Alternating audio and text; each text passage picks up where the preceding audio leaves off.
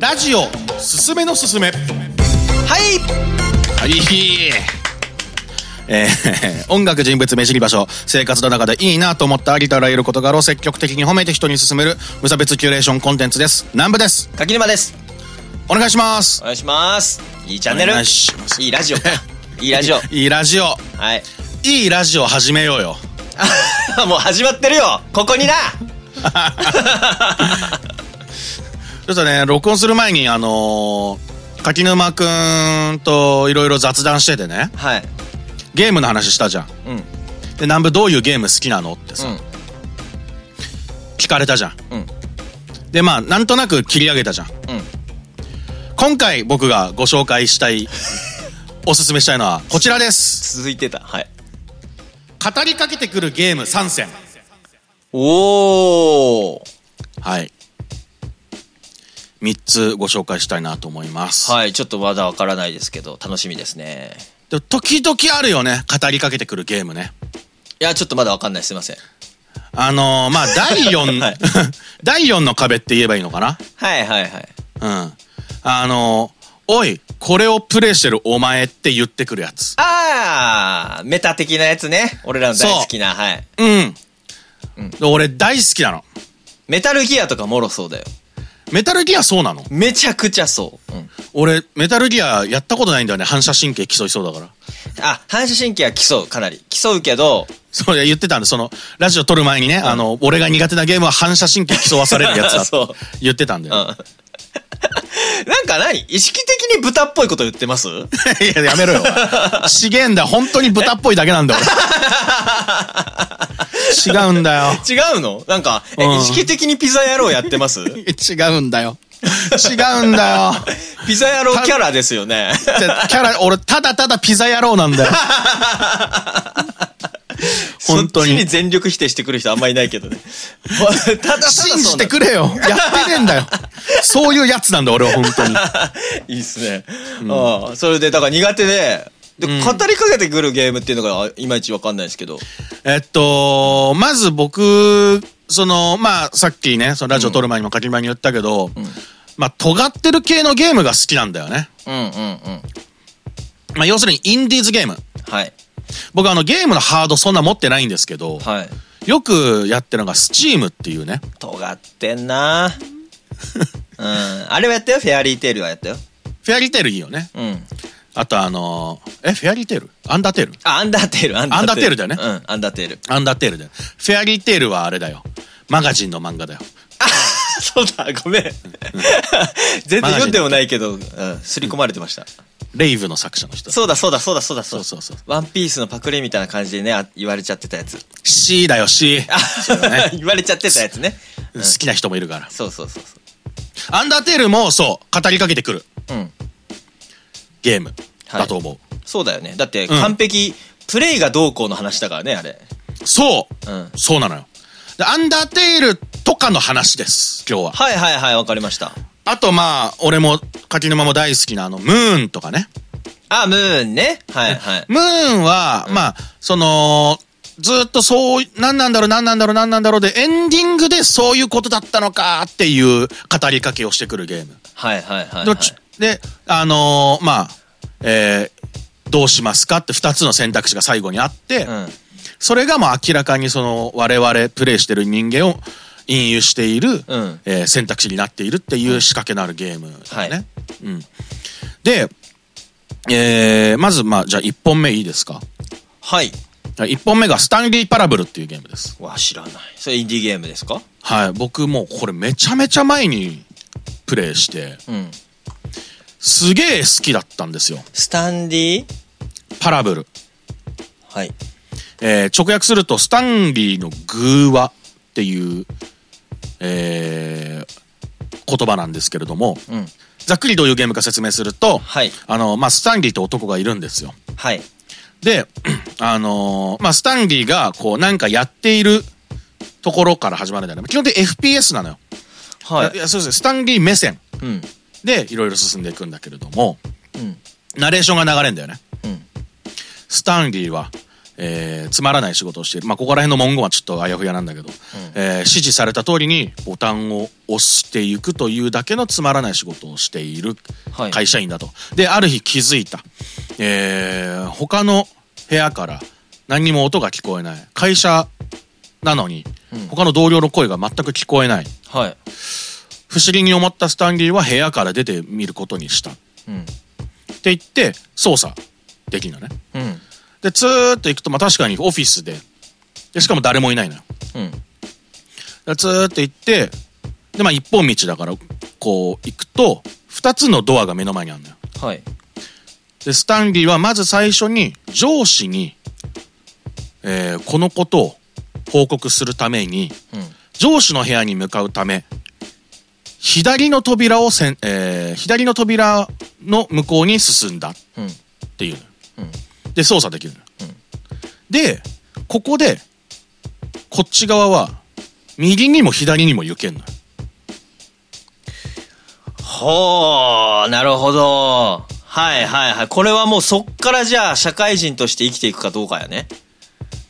で、ほえー、じゃあ、そのプレイヤー、そのナレーターの言葉に逆らって、はい右のドアに進んだとするじゃん。う。はい。そうすると、あのナレーターが、と、スタンリーは思ったが、まず最初に休憩室に向かってみることにした。ひょっとしたら他の人が誰かいるかもしれないと思ったから。っていうナレーションが流れるの。ほう、ナレーションでか。はい。そう、休憩室を、あの、通過しするじゃん。まあ誰もいないわけよ。うんで、誰もいないことを確認して、スタンリーは、えーこのドアの、えー左にあるドアを開け、はあえー上司の部屋に向かうための道順に戻ることにしたって言って、向こう、その一本道の廊下の向こうの方にあるドアがパカッと開くのよ。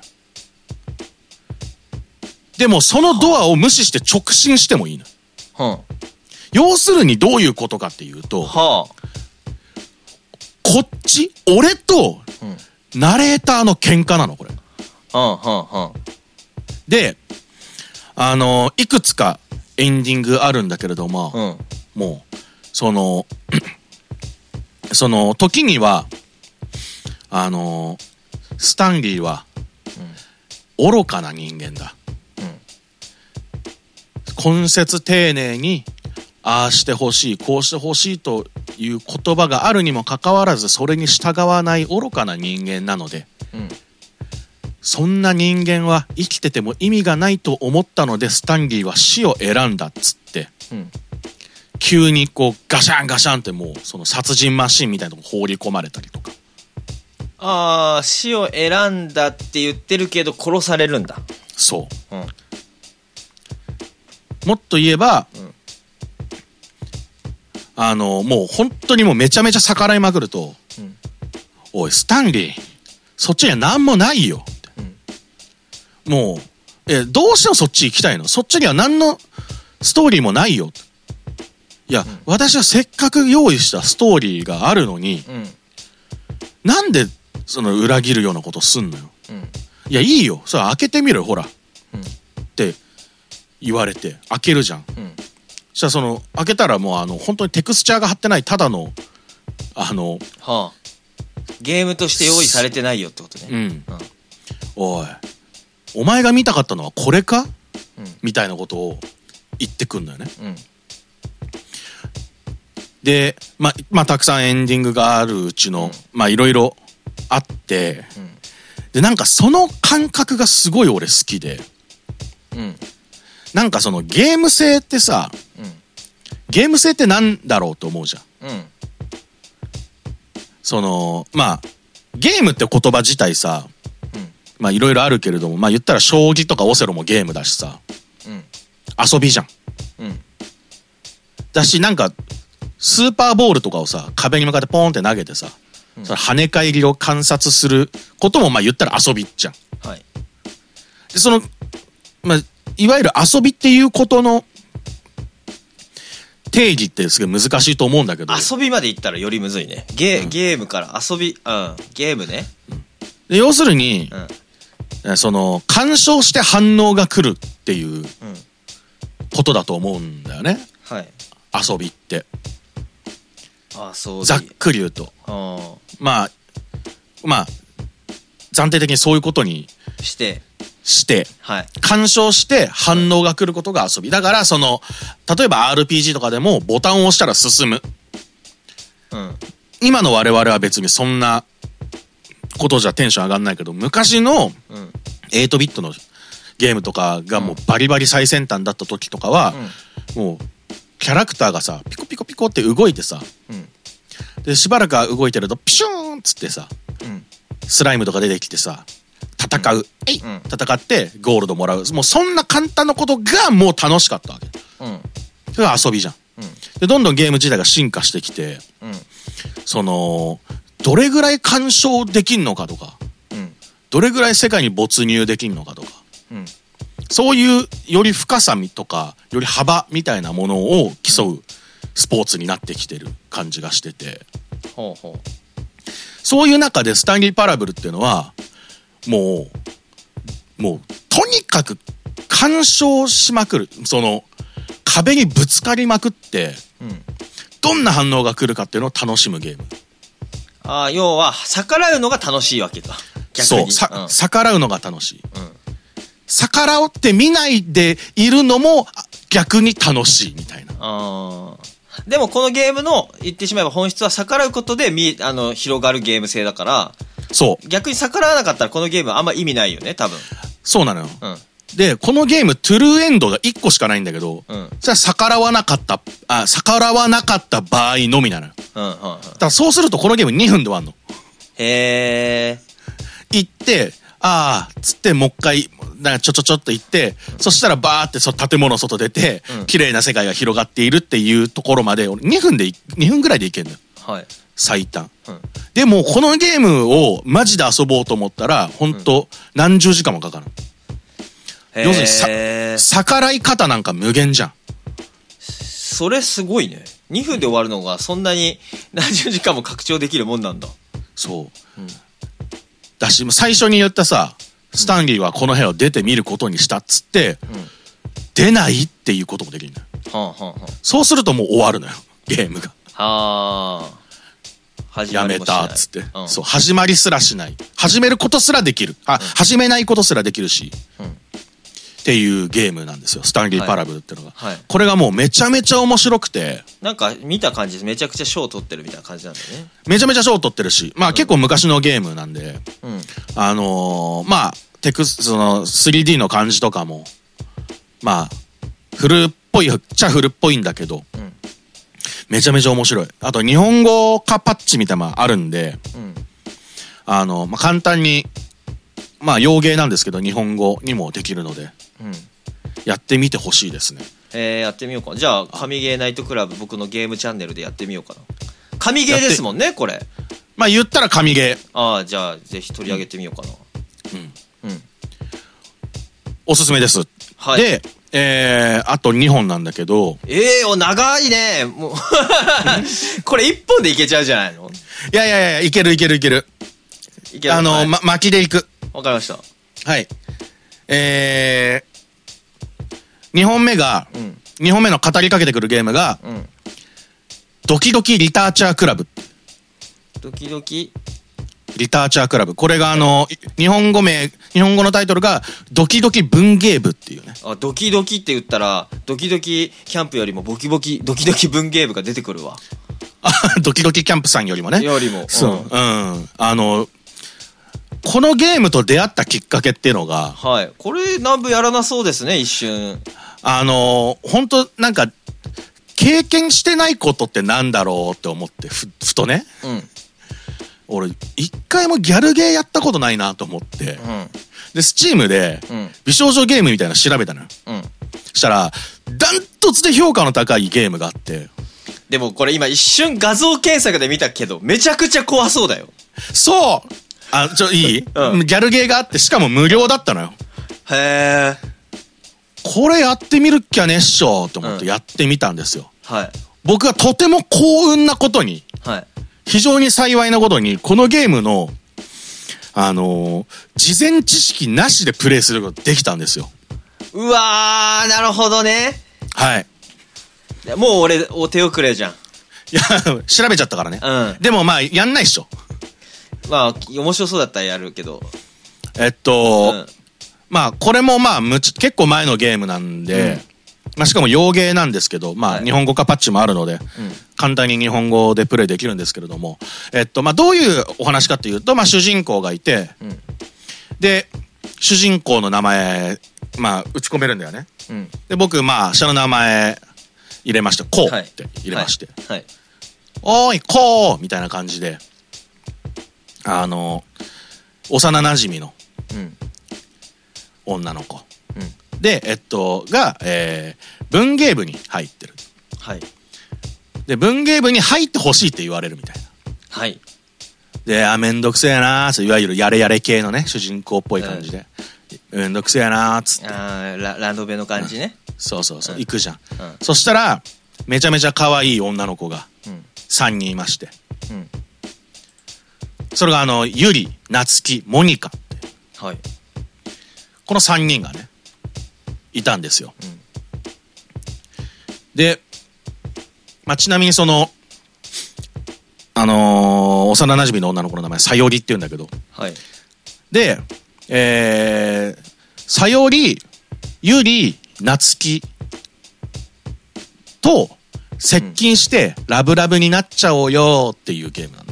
よね。うん。で、今あれモニカはって思ったでしょ？そうだね、確かに。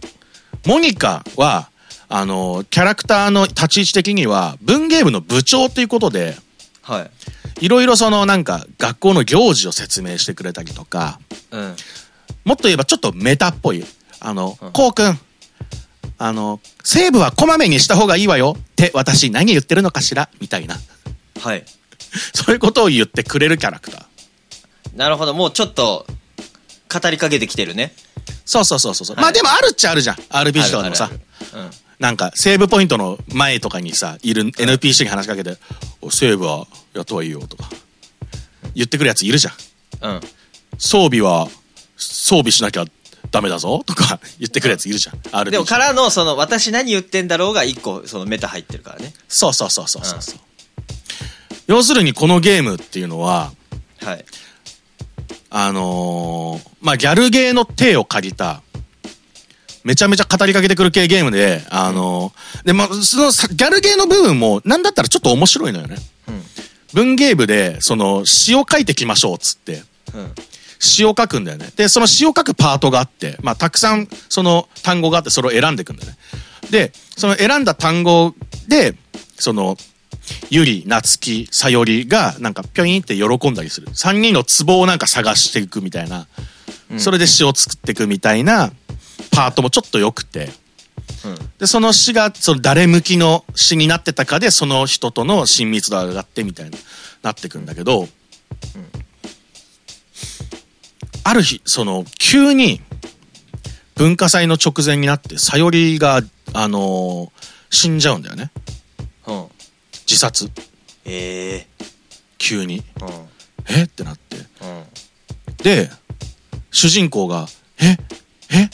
え？ってなって、もうブラックアウトしてゲーム終わんの。ああ。、で、で、スタート画面になるのよ。ああ。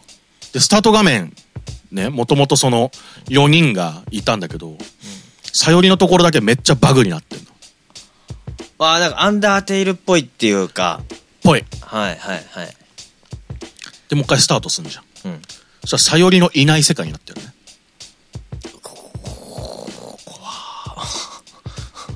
うん。で、あ、あ、え？って思いながら、うん。そっからどんどんどんどん怖くなってくんだけど、うん。じゃあまあ、夏木さん行ってみましょうか、つって。これでも、やってる、つまりこのゲームのプラ、プログラムがやってんなってことだよね。やってんなと思ったのよ。このプログラムの、で、なんていうの？わかんない。俺もやってないで予想でど、さっきからずっと喋ってるけど、うん。このゲームっていうプログラム自体がうん敵っていうか、うん。仕掛け人になってますよね。そはい。う。で、じゃあ、はい。プログラムをはい。改変してうん。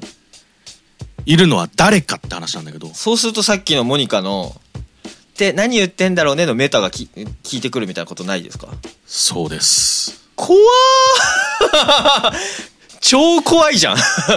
要するに、うんえー、さより、ゆり、なつきの攻略可能な3人プラス、そのゲームの、えっと、進行を助けてくれたりする情報を教えてくれるモニカ部長うん。の4人がキャラクターとしているにもかかわらず、その3人分のエンディングしか用意されてない。うん。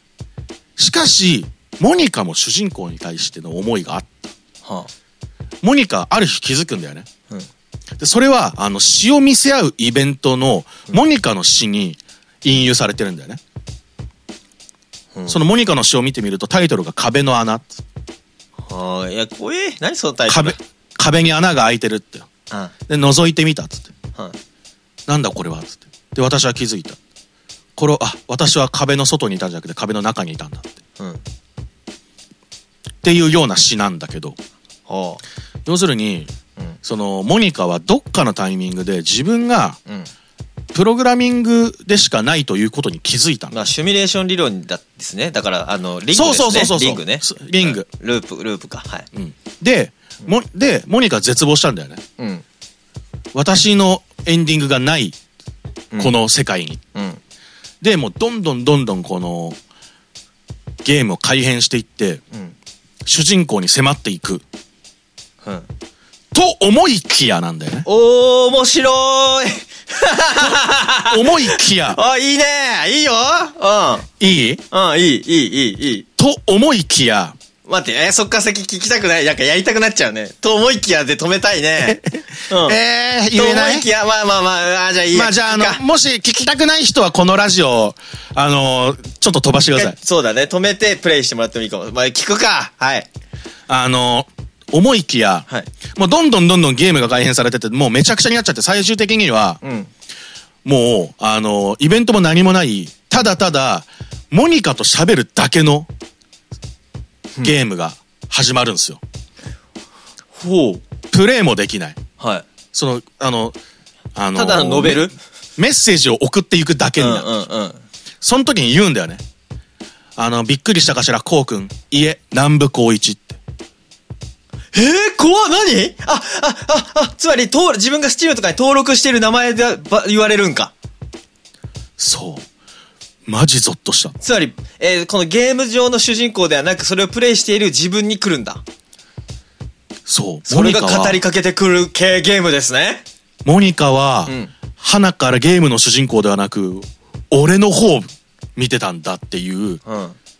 で、そうなってくるといろいろ、うんあ、あ、あ、と思うんだけど、んそのなんか主人公たちの、その、美少女たちの立ち絵を見てると、ちょっとこう、なんかこう、ハスになってるっていうかさ、うん。ちょっと斜め向いてんだけど、モニカだけ正面向いてたりするんだよ。うん。うん。うん。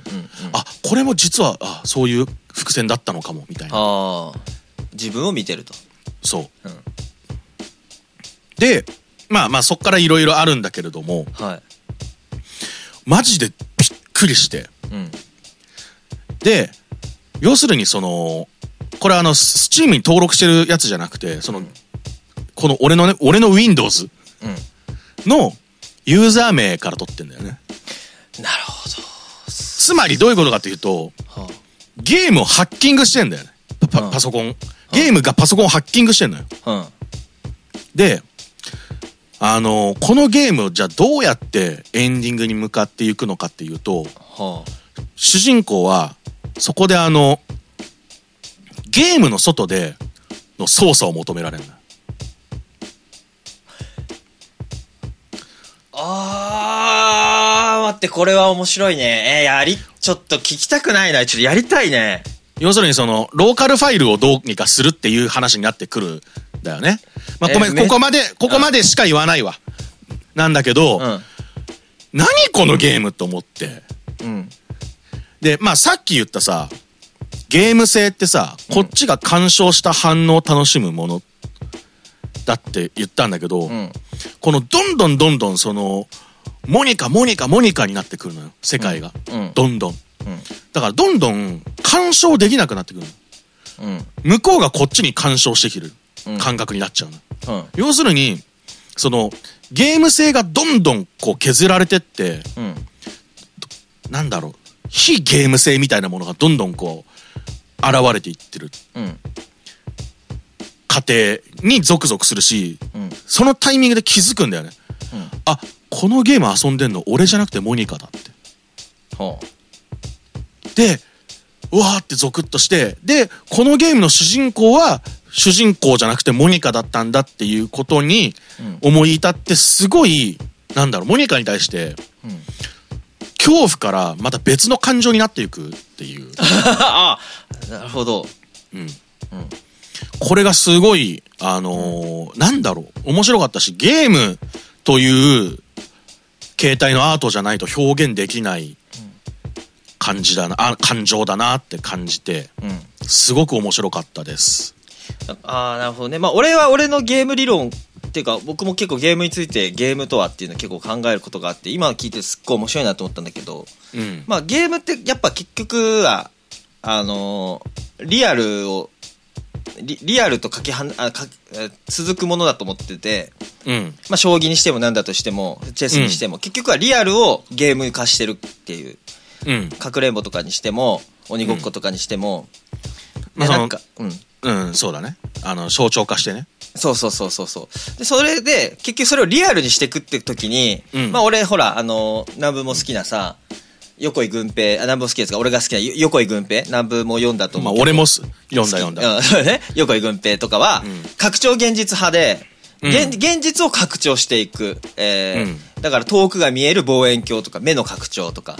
はい。はい。とか、えーで、その拡張として、えっ、と、ファミコンっていうゲームがあって、例えば、えっ、と、バイクを乗って、そのバイクを乗ったらゲーム画面では、えー全然知らない国で走れるとか。こうやって現実の拡張っていうか、うん。で自分の体験と、えー現実で起きていることが拡張されて、リアルを超えてよりリアルがすごいところで拡張していけるっていうのが、まあ拡張現実だとして、で、もう一個はバーチャルリアリティってあると思うんでね。それは没入型っていうさ、うん。そのじ自分がそのゲームの中にまるで存在しているように感じられるぐらい没入していく方向性、まあ、それが拡張現実でどうしてもやっぱゲームがリアルになっていくと、えっと、バーチャルリアリティか。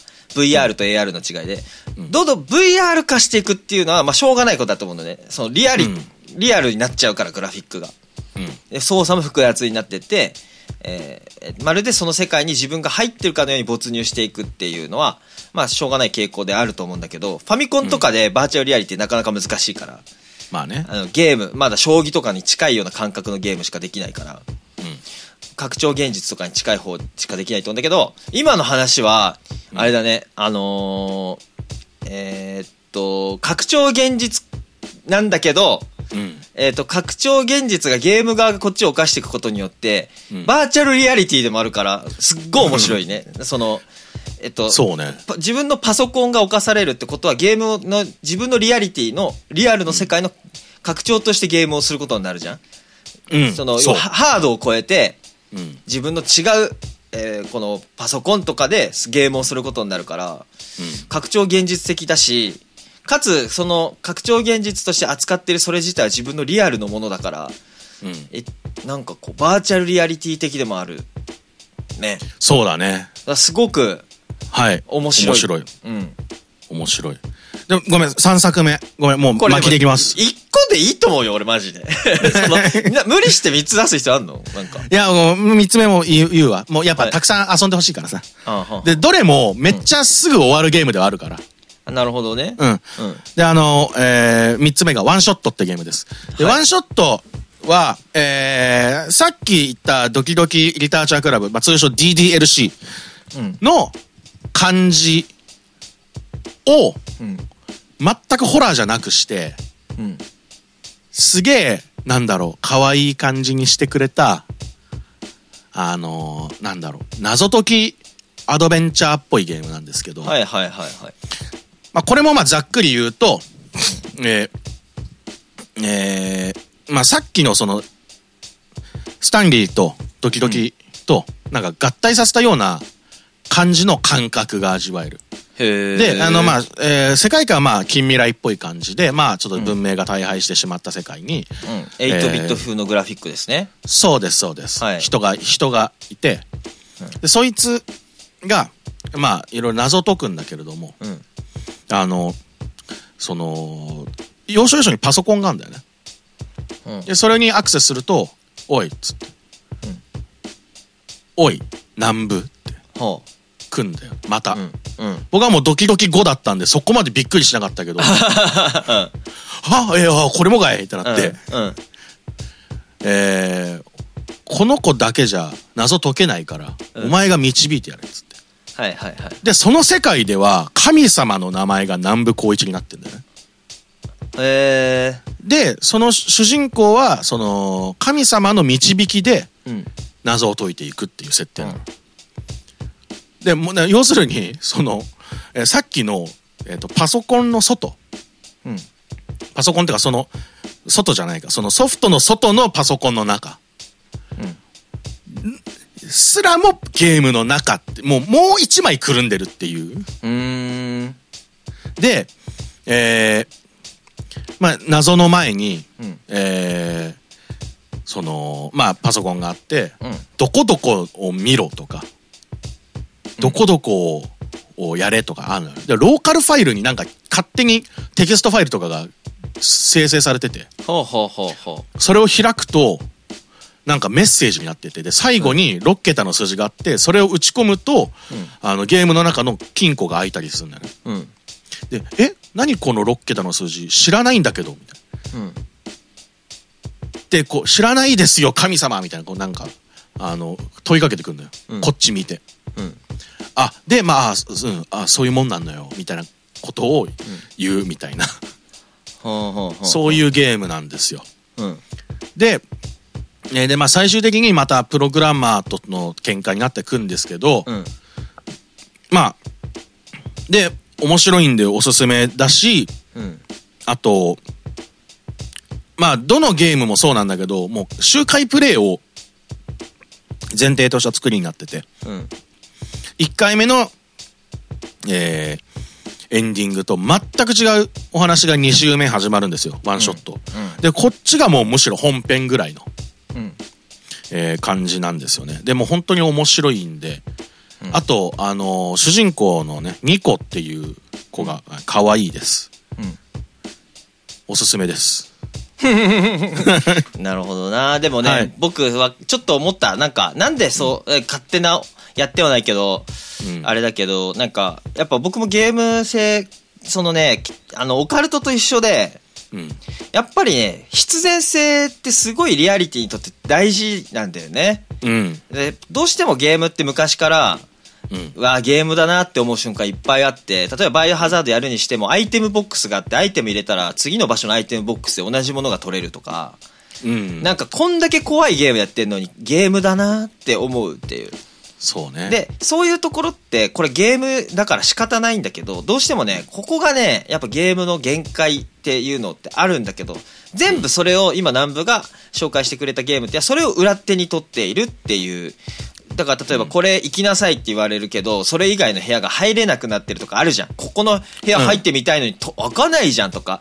うんね、そういう、結局その、何でもやっていいようなストーリーではあるけれど、ストーリーっていうかね、主人公は自分の自由意志のようで全部実は自由意志じゃないようにできてるのがゲームで、うん。ね、ゲあの、ペゲプレイヤーがゲームの主人公になれるとか言うけどそうじゃないじゃん、実際は全くね。そうだね。うんでも、あの、ここがだからそのリアリティ、さあの、オカルトの時と一緒だよね。なんでここにカメラがあるのっていうところを、うん一個一個ちゃんと必然性を与えていくっていうのが、僕はそのバーチャルリアリティにとってとっても大事だと思ってて、僕はその最近デス・ストランディングっていうその、あの、小島監督ってあの、メタルギアを作ってる監督の最新作で、まあ1年前に出てるやつなんですけど、それが本当にすごくて、うん。それは超バーチャルリアリティで、南部と逆で一切語りかけてこないゲームなの。